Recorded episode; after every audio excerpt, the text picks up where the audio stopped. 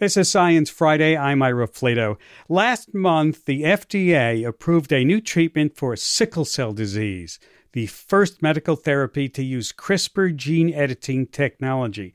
Now, it works by identifying the gene or the genes causing the disorder, modifying those genes, and returning them to the patient's body. Two pharmaceutical companies are offering therapies using gene editing technology, and they promise a lifelong cure, which would be life changing for patients with this debilitating condition. Over 100,000 Americans have sickle cell disease, most of whom are of African descent. Could this breakthrough herald a new era of CRISPR based cures for genetic diseases?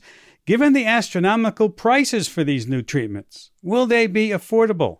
Joining me now to answer that question and more is my guest, Dr. Fyodor Urnov, Professor, Molecular and Cell Biology, Scientific Director of Technology and Translation at the Innovative Genomics Institute. That's at the University of California, Berkeley. Welcome back to Science Friday. Ira, what a joyful moment for me to join you again. Thank you for having me. You're welcome. Thank you for joining us. Okay, for those of us who are not so familiar with CRISPR, what is CRISPR gene editing? How is it used to treat sickle cell? Well, starting now, you and I can call CRISPR as a tool that cures sickle cell disease. And that's a remarkable statement.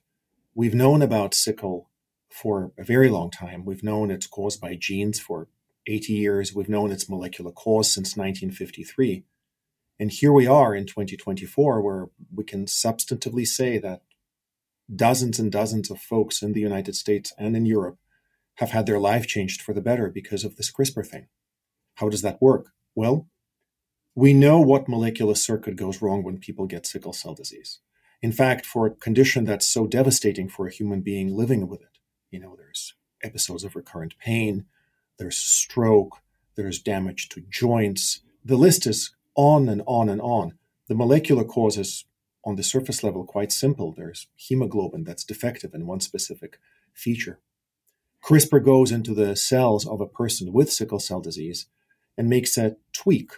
Now, explaining what that tweak is takes a bit of time. In brief, what the CRISPR tweak does is allow Mother Nature to take out the equivalent of a spare tire out of her trunk if we think about normal hemoglobin as being the four wheels in a car and sickle hemoglobin as being these tires as defective, we have a different hemoglobin in our DNA.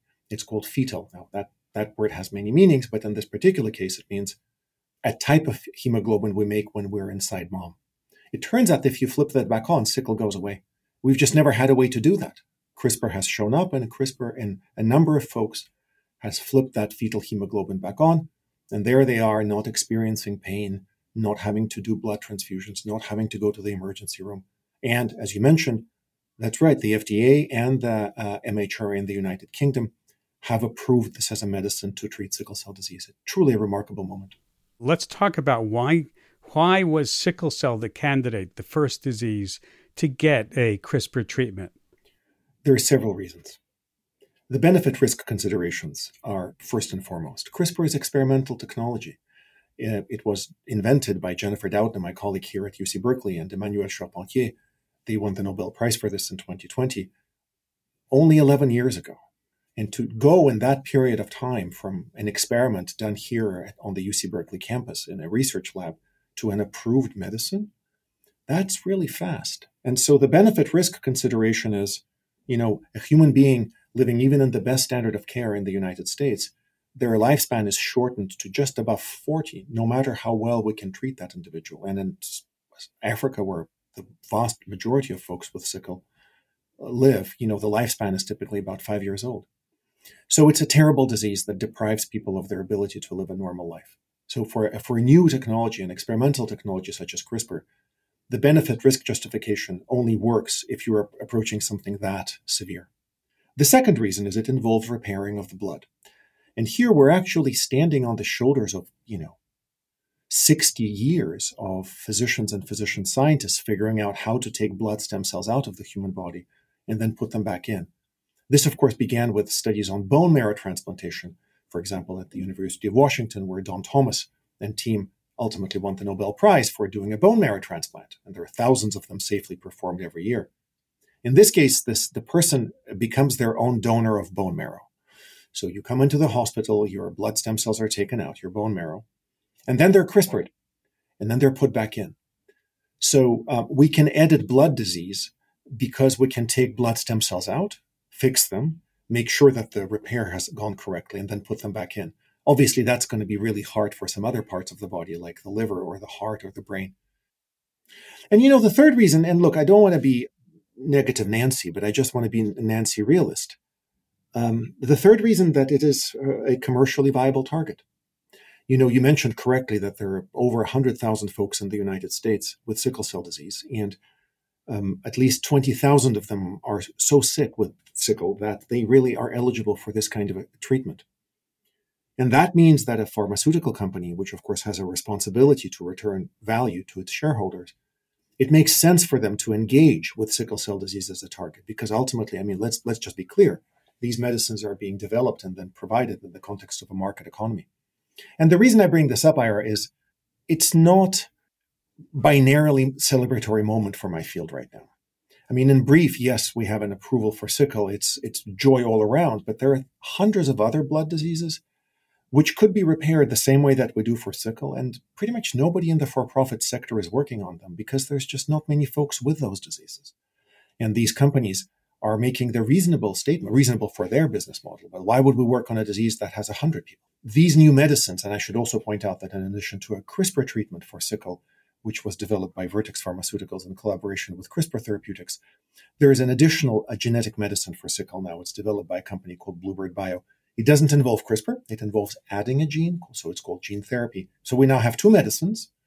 And the reason for that is there's 20,000 folks in the United States just really eager to get that, that therapy. On the other hand, the cost of that, you mentioned it's what we used to call an orphan disease, right? Drug companies weren't going to make, make enough money on it to actually develop it. And you talked about these other diseases that are still out there.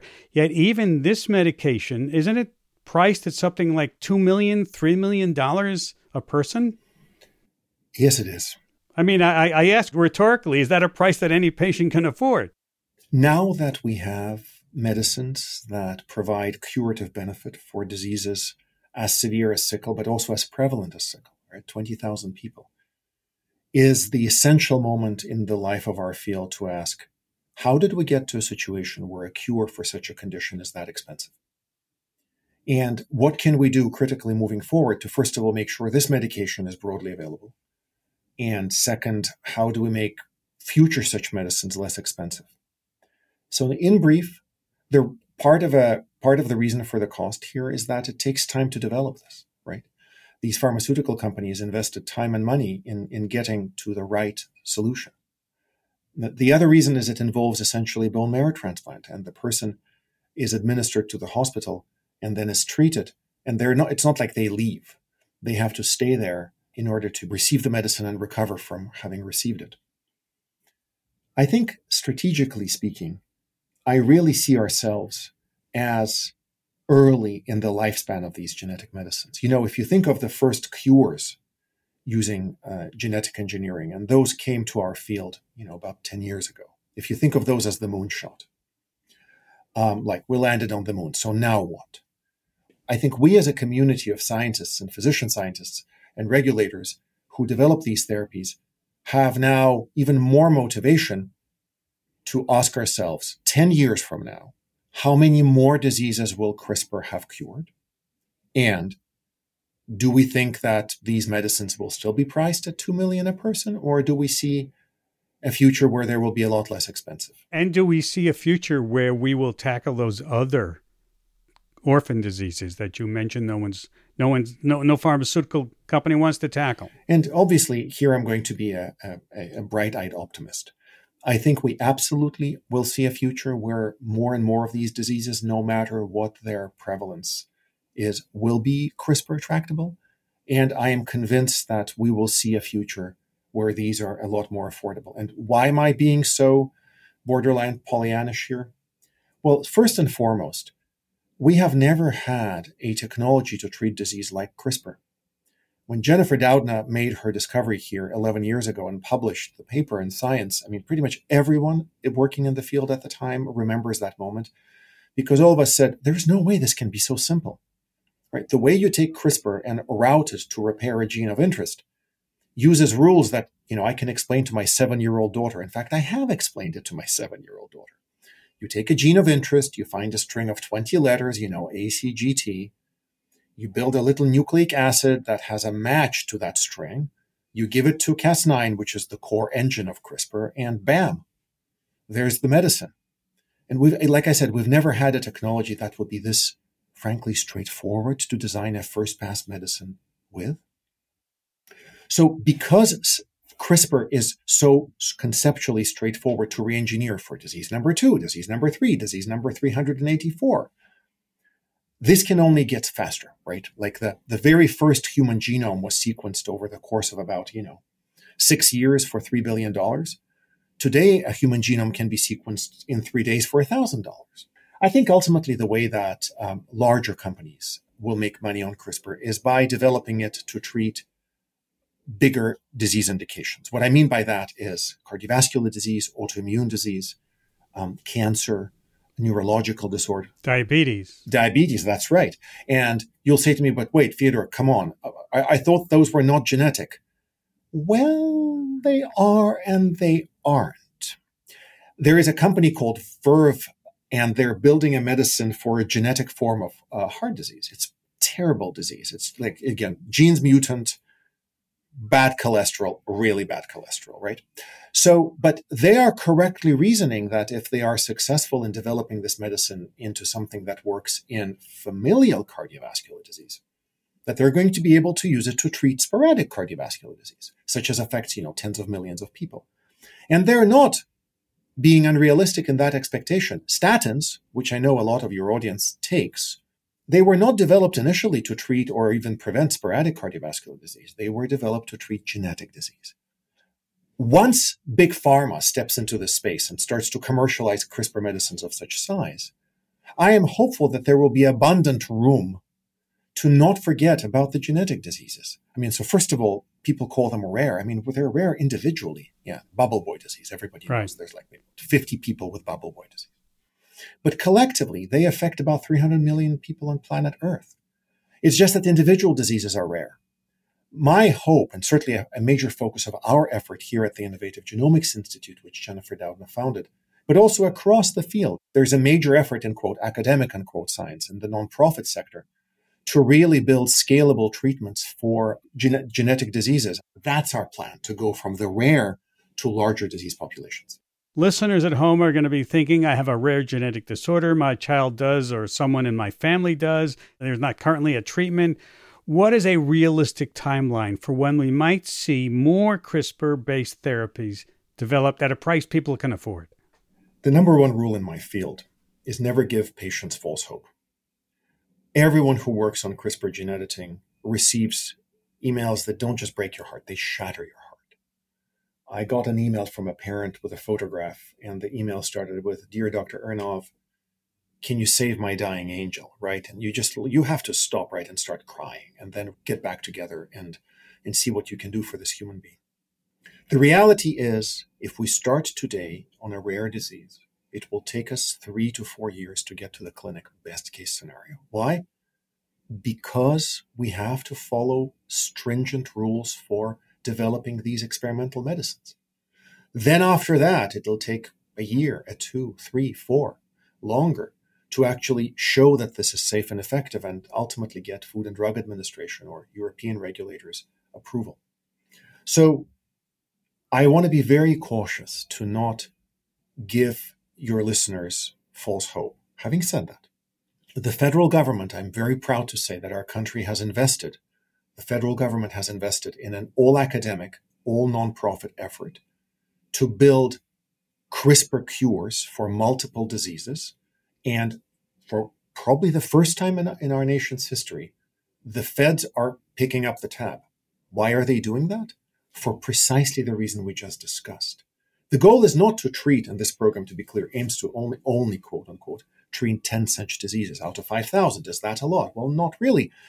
But the remit from the federal government is that we do this in a way where we could then do, if you will, control A, control C, control V.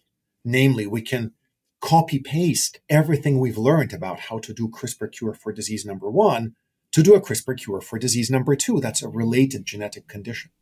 You want a recipe. You want to create a recipe. We want to create a cookbook. We want to create a cookbook. That's exactly right. And so I really salute the federal government for having made this investment. Uh, here in the state of California, I'm very, very proud to be a professor at UC Berkeley. The California uh, taxpayer has funded the California Institute for Regenerative Medicine, which is an, an entity which funds such CRISPR cures research across the state. Now, unfortunately, California is the only state with this initiative. I think the path forward is to basically provide more federal and state support. At this moment in time, when, you know, I'll just give you a pretty stark number the, the five leading uh, biotech companies that have commercial rights to develop CRISPR, various flavors of CRISPR, I think together are working on like 10 diseases out of 5,000. So now is the moment in time when I think more federal and state support and philanthropic support, you, you name it, is essential to not just keep the pilot light and the stove alight. No, no, no, to make sure that we have more, metaphorically speaking, um, irons in the fire. So if the next five or six years can feature such evidence for, you know, pick a number, 10 to 20 such genetic diseases, I'm absolutely convinced that the five or 10 years beyond that will feature an exponential expansion of the imprint of positive footprint of CRISPR on healthcare. Dr. Urnov, I want to thank you for taking time to be with us today. And I wish you'll come back uh, and tell us more about some of your work as the progress is going thank you very much for having me on the show, for showcasing gene editing as a therapeutic modality, and for reminding us all that the new technology that once could be in a lab at a research university can become a cure faster than we think. Dr. Fyodor Urnov, professor, molecular and cell biology, scientific director of technology and translation at the Innovative Genomics Institute that's at UC Berkeley, based, of course, in Berkeley, California.